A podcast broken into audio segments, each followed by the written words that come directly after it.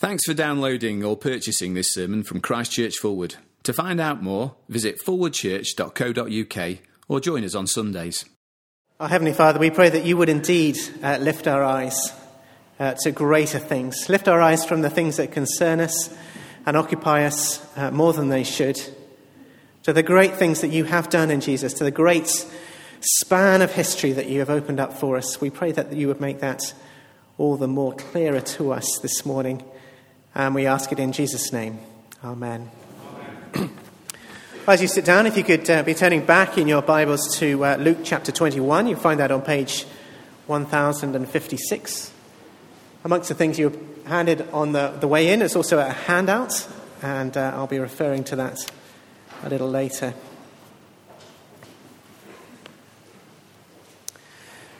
Now, I had a bit of a go at Christmas cards uh, last week, so uh, this week I thought I'd prove beyond all doubts what a, a grumpy old man I'm becoming and have a go this time at Advent calendars.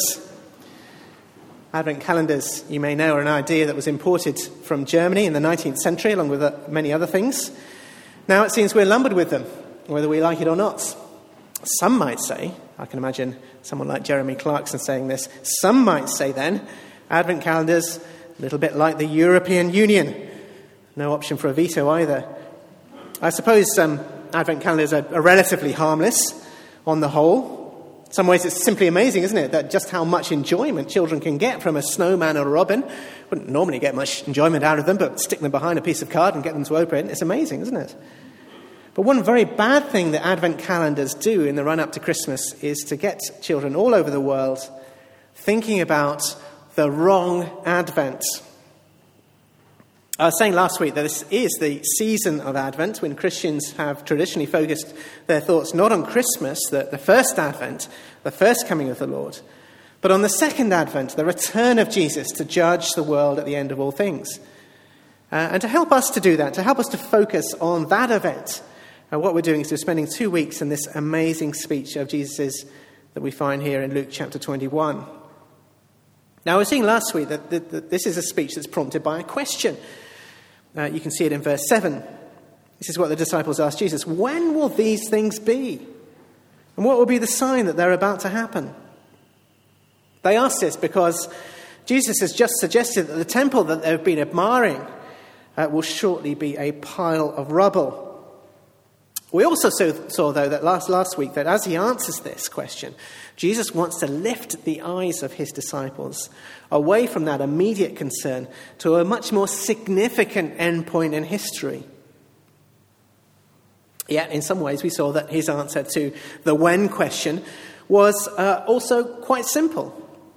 His answer was this The end is not yet. And because the end is not yet, don't be surprised then by it. Don't be surprised by, by trouble before the end. In particular, don't be surprised by persecution. Be prepared for it, be ready for it, and use the opportunity. However, in other ways, it's also obvious that Jesus' answer is not at all straightforward. And I cannot really put up the difficult parts of this speech any longer. And I ought to warn you that some of the things that Jesus says here have puzzled and divided Christians ever since they were written down. So, with a, with passage in front of you, you'll need to judge for yourselves whether I'm along the right lines in the things that I say this morning. But although it's hard, I do think this speech is worth the effort. Because I think we'll see two very important and amazing things this morning. The first is that the end point of history that Jesus has been talking about is absolutely fixed, certain, and guaranteed. And the second follows from it. With that in place, we then have all the motivation that we'll ever need to be careful how we live. So, then, first, how does Jesus convince us here that the end is indeed absolutely certain? Well, as we read the chapter carefully, I think we'll find, first of all, that Jesus wants us to know that the end is absolutely certain by seeing the repeated patterns of history. This is our first uh, major point this morning. We can know that the end is certain once we've seen the, the, the patterns of history and where we fit in within them.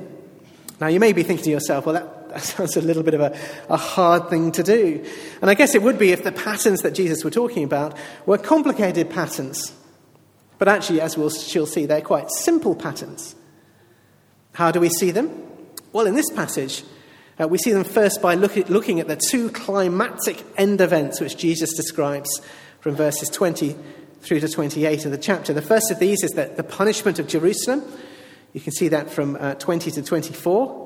And the second is the coming, of the Son of Man, the Son of Man coming with power and glory in verses 25 to 28. And I'm going to argue that although Jesus connects those two end events very, very closely together, they are nonetheless separate events. So the first of those events is this the punishment of Jerusalem. Verse 20. Jesus says, When you see Jerusalem being surrounded by armies, you will know that its desolation is near. Now, remember the disciples' question back in verse 7 when will these things happen? What will be the sign that they're about to take place? I remember they're thinking first and foremost about the temple well, what Jesus says here is that the closest he gets to a direct answer to that question. When they see the armies surrounding Jerusalem, then they will know that the end of the city and the end of the temple within it is about to take place. And this is what's going to happen, verse 22. For this is the time of punishment in fulfillment of all that has been written. How dreadful it will be in those days for pregnant women and, and nursing mothers There'll be great distress in the land and wrath against this people. They will fall by the sword and will be taken as prisoners to all the nations. Now, the scriptures are, of course, full of warnings of punishment for unfaithfulness. Uh, and we were saying last week that Jesus himself has warned Jerusalem about this coming punishment. As he came into the city, he was warning Jerusalem because it hadn't recognized the time of God, God's visitation. What Jesus describes here and did actually come to pass in history, AD 70, will prove those warnings to have been utterly real and credible. And when that happens, the only thing left to do for those who are caught up in it is verse 21 to flee, to flee to the mountains. Then let those who are in Judea flee to the mountains. Let those in the city get out. Let those in the country not enter the city. With the so called Arab Spring beginning this, about this time last year, the, the, the news has recently been full of images, a whole year of images of this kind of fleeing from war and terror. I can think of a very striking photograph of thousands of people crammed into Tripoli airport, desperate to escape from the war, not a square centimetre of floor to be seen. Or another photograph of a Bangladeshi migrant workers fleeing across the desert. A line of desperate people stretching right to the horizon, desperate to get out. And on such occasions, you do need to travel light, don't you? You need to, tr- to move fast. Uh, pregnant women and nursing mothers, as Jesus mentions in verse 23, that they're not only going to be distressed because of the, the fate of their, their young, they're also going to be at a severe disadvantage when it comes to fleeing quickly. So that was the first end event, an end event that has in fact already happened. The second climactic end event that Jesus describes is in verses 25 to 28. The Son of Man coming with power and glory. There are signs immediately preceding this event, too. You can see them there in verse 25. Jesus says there'll be signs in the sun, moon, and stars. On the earth, nations will be in anguish and perplexity at the roaring and tossing of the sea. Men will faint from terror, apprehensive of what's coming on the world, for the heavenly bodies will be shaken. Jesus then describes what's going to happen next, using imagery from the Old Testament book of Daniel. He says this, verse 27 At that time, they will see the Son of Man coming in a cloud with power and great glory. That was imagery given to Daniel to describe the moment in history when the suffering and tribulation of the people of God would finally come to an end, when they would be vindicated for their perseverance. So Jesus is talking about a very significant moment in history here, given what he's already said to the disciples. All that suffering and trouble I warned you about, he's saying, All those wars and revolutions, all that persecution you're going to have to face, all those things that have been oppressing you, crushing you down. Well, there's a time coming, certainly coming, when all that will finally, finally come to an end. And I, the Son of Man, am coming to put an end to them. When these things begin to take place, says Jesus, verse 28, you will be able to pick yourselves up from your suffering and tribulation. Stand up and lift up your heads because your redemption, your rescue from all these things, is drawing near. Now, I think as, as we think about those two events, the punishment of Jerusalem on the one hand, the, the coming of the Son of Man in power and glory on the other, that Jesus wants us to keep them very strongly connected together. That's why he places them side by side like this. And they do describe similar things, don't they? they t- it describes times of great distress and anxiety and perplexity. So much so that people do read um, this chapter and conclude that the second description there is actually just another way of describing the first, using perhaps uh, slightly more colourful language. However, I think we'll find that if we look closely, close inspection shows that the events must be separate. Look, for example, very closely with me at the end of verse 24. This is what Jesus says. It's slightly cryptic to begin with, but I think we can make sense of it. He says, Jerusalem will be trampled on by the Gentiles until the times of the Gentiles are fulfilled. Jerusalem will remain punished, says Jesus, until something else happens. There's going to be a sequence, in other words. It's going to remain punished until, quote, the times of the Gentiles are fulfilled. Uh, and if we ignore the uh, unhelpful paragraph break that we've got in, in our Bibles at the end of verse 24. Remember that the paragraph breaks are not part of the original. If we ignore that, we can see what Jesus means by that expression. It's helpful here, helpful here to know that the, the word Gentile and the word nation are both translating the, the same word underneath. So we could read it like this Jesus says, Jerusalem will remain punished until the times of the nations are fulfilled. And then immediately in verse 25, he goes on to describe what that is going to look like. It's going to be a time when, middle of the verse, nations will be in anguish and perplexity. So put that all together, and what we get then is a kind of escalating sequence.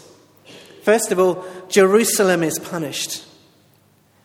And then, when their time comes, the nations are going to be punished in the same kind of way. One event and then another event like it, but greater. Uh, we're familiar with this general principle, I think, um, on a much smaller scale. Uh, businesses will conduct uh, what are called technical demonstrations or tech demos, demonstrations of some new technology to prove that they're, they're viable and credible. There was a, a famous tech demo, demo in San Francisco in 1968 when, among other things, they demonstrated the very first computer mouse. It looked um, a bit like a brick, it was enormous, even less like a mouse than a, than a modern computer mouse. But from that very limited beginning, that very localized beginning, well, now they're everywhere. Now they're a, a global phenomenon.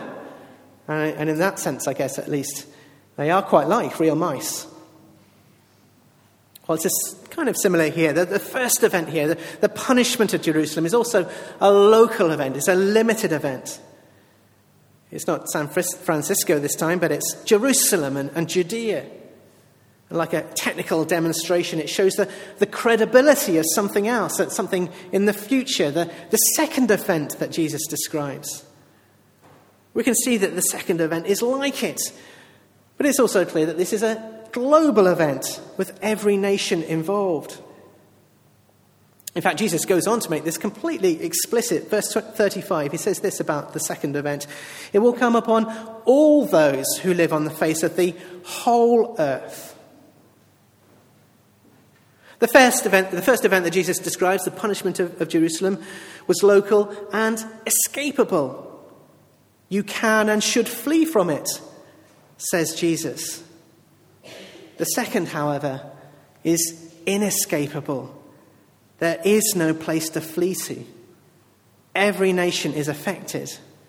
And in the end, only those on the side of the Son of Man, aligned with Jesus himself, will be able to stand before him. Now, once we've seen all these things, we can begin to build up the, the kind of picture Jesus wants to have about time and history and where we fit into it. And it is, I think, a picture which divides history up into a, a sequence of events in two parallel parts. And that's what I've tried to illustrate there on the first page of your handout. The first half of the sequence ends with the punishment of Jerusalem, just as Jesus has described it here, just as happened in real history.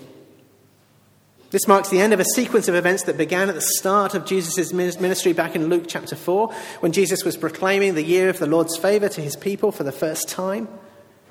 This is the sequence of events that Luke has been uh, describing and detailing for us in his gospel. As that sequence has come to an end, it's been clear that Jesus, as Jesus enters Jerusalem, this has been nothing less than a visit of the Lord himself to his people. But as Jesus has already said, they did not recognize the time of God's coming to them. And they go on to reject and execute Jesus. And one consequence of that, one consequence of that in the end, is the punishment of the city. The second half of the sequence ends with the other climactic event that Jesus has described here the coming of the Son of Man in power and glory. This marks the end of a sequence of events that began after the death and resurrection of Jesus, with the disciples sent out as witnesses to all the nations. And this is where we fit into the picture. So we look behind us into the past and we see the first sequence of events and Jesus is trying to persuade us here that having seen all of that, we can be sure that the, the events that are yet to come, his coming in glory, are absolutely certain to happen, even if we don't know precisely when.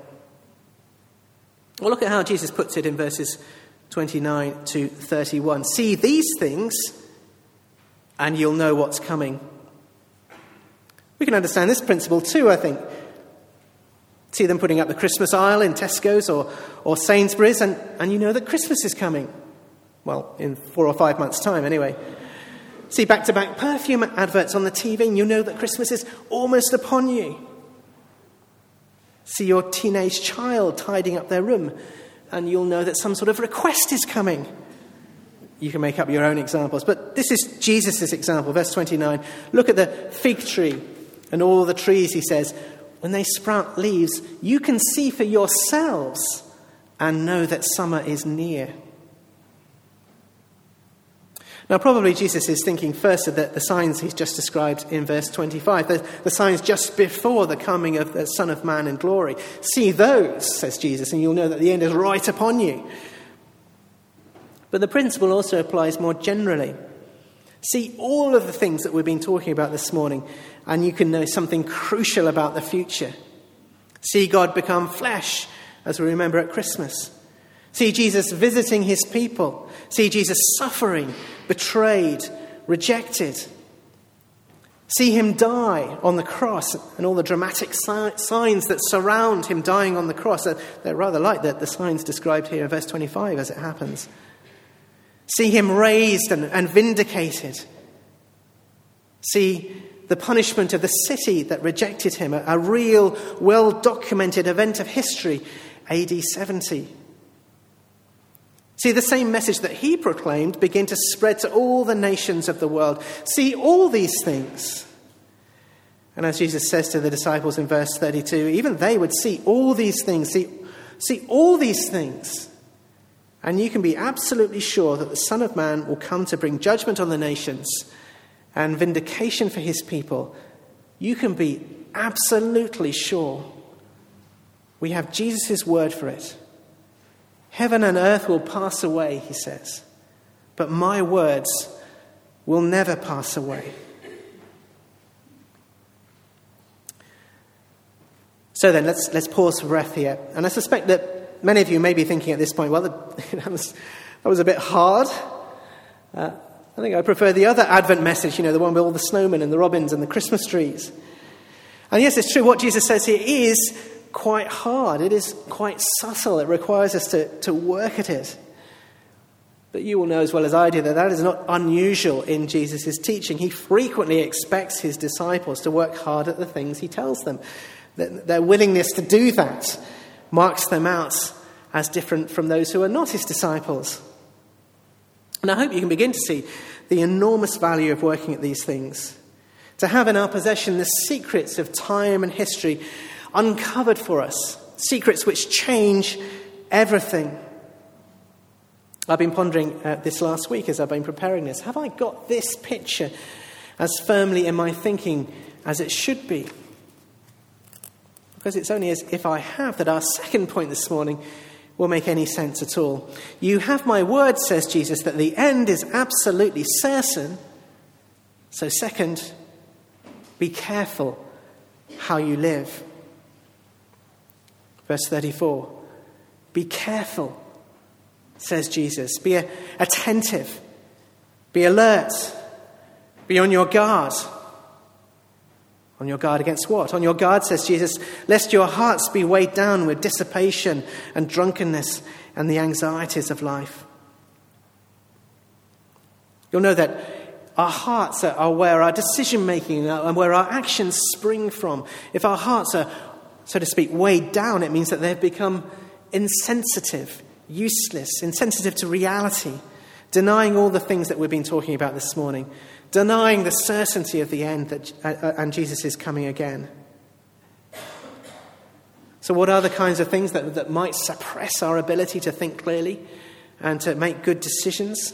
Well, many things, I guess, but, but the ones that Jesus picks out here are these dissipation, drunkenness, and anxiety. Sounds a bit like a typical British Christmas, doesn't it?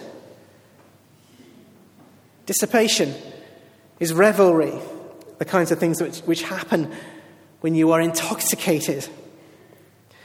Uh, I've never seen the uh, film The Hangover, I don't really intend to, but, but apparently it, be, it begins with three men waking up after a stag night to find that they had no memory of what happened the night before.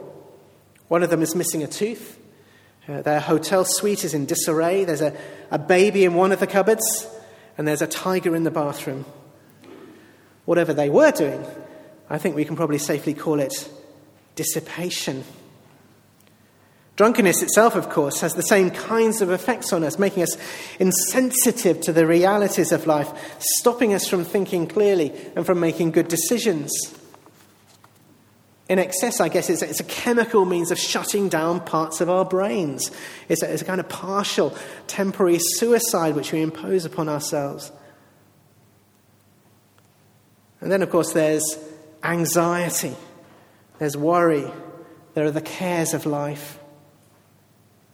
Up here in Fulwood, we might sniff at the dissipation and drunkenness that no doubt was taking place down in the city centre last night. And yet, there are plenty of other things, plenty of other things which can distract us from the realities of the future. Money worries, relationship worries, career worries, worries about our status in the world, worries about getting my sermon done this morning, uh, worries about the next thing, getting that started. We can get so fixated on, on such things that the big picture, the, the big picture, of the future that Jesus has made clear to us, can begin to disappear from our view. And no doubt there are many other things, similar things, which can cloud our judgment and distract us from the reality of the future Jesus is uncovering for us. I find, for example, that when I get extremely tired, I stop thinking straight. You might be the same. Perhaps in the light of this, we should avoid getting like that as much as we should avoid getting drunk. Be careful about such things, says Jesus. Be careful or that future day that I've been talking about, the day of judgment and vindication that is guaranteed, will close on you unexpectedly like a trap. Remember, the day is certain, but we just don't know when it is. And that, I think, is made all, all the more close for us by the possibility that we might die before that day. Uh, you can see that Jesus has already raised this possibility back in verse 16. He's warning the disciples that they might well be put to death before the end. But death is certainly not an escape from that final day. No, it just brings it closer to us. Just in this last year, it's been very sad and sobering as a church family, hasn't it? A, a number of instances of death coming so suddenly and unexpectedly. Death, too, can close on us unexpectedly, like a trap. You see, the world around us is pursuing dissipation and drunkenness and obsessing about one anxiety or another because it wants to forget about the future. It wants to forget about death. And it certainly wants to forget about the future day of judgment. But not so you, says Jesus to his disciples. You need to remember these things. You need a sober head so that you can see these things clearly ahead of you. Let me put it this way as you pursue your life, don't be like a reckless driver, Jesus is saying. Don't be like a drunk driver. Don't drive blind with your windows misted up, with your lights off, or distracted as you fiddle around trying to get the radio to work. Rather, keep your eyes on the road ahead. Look at how Jesus puts it in verse 36. Be always on the watch, he says, and pray. Be always on the watch. Keep in mind everything that we've talked about this morning. Everything about being aware of our, of our place in time and history, knowing everything that's happened in the past, knowing that the end is certain and there's therefore an ever present reality to us. Keep your eyes on the day ahead of you and pray. It's remarkable, in fact, how many of the prayers in the New Testament are focused on the future. Not least the Lord's Prayer, of course, that your kingdom come we pray. We, we did it this morning. But the prayer Jesus is suggesting here is even more specific. Pray, he says, pray that you will be able to escape all that's about to happen and that you will be able to stand before the Son of Man on that day.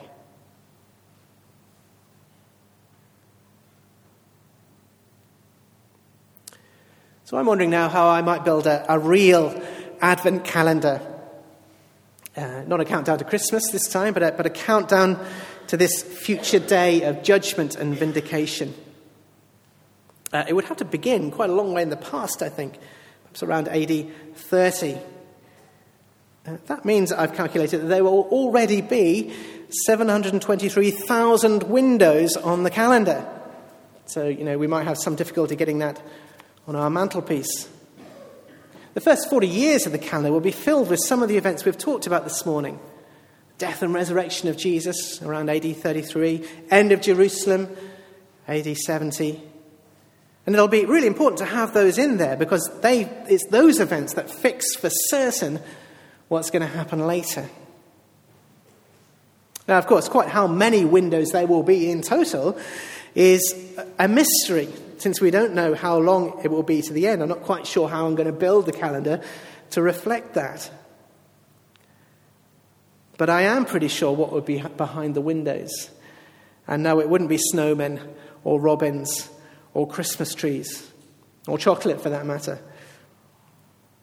What will be behind them? Well, I could down, come down every morning uh, and one morning open one and find it is the day.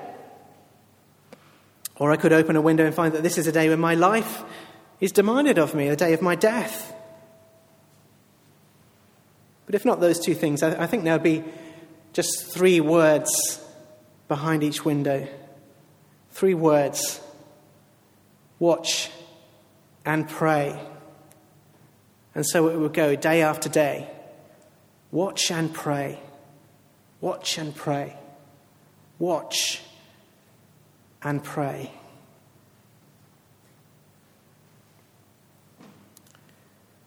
So let's pray now. And I'm going to pray that the collect or, the special prayer to, to be prayed throughout this season of Advent. Let's pray together. Almighty God, give us grace that we may cast away the works of darkness and put upon us the armour of light now in this time of this mortal life, in which thy Son, Jesus Christ, came to visit us in great humility, that in the last day, when he shall come again in his glorious majesty, to judge both the quick and the dead, we may rise to the life immortal. Through him who liveth and reigneth with thee and the Holy Spirit, now and forever. Amen.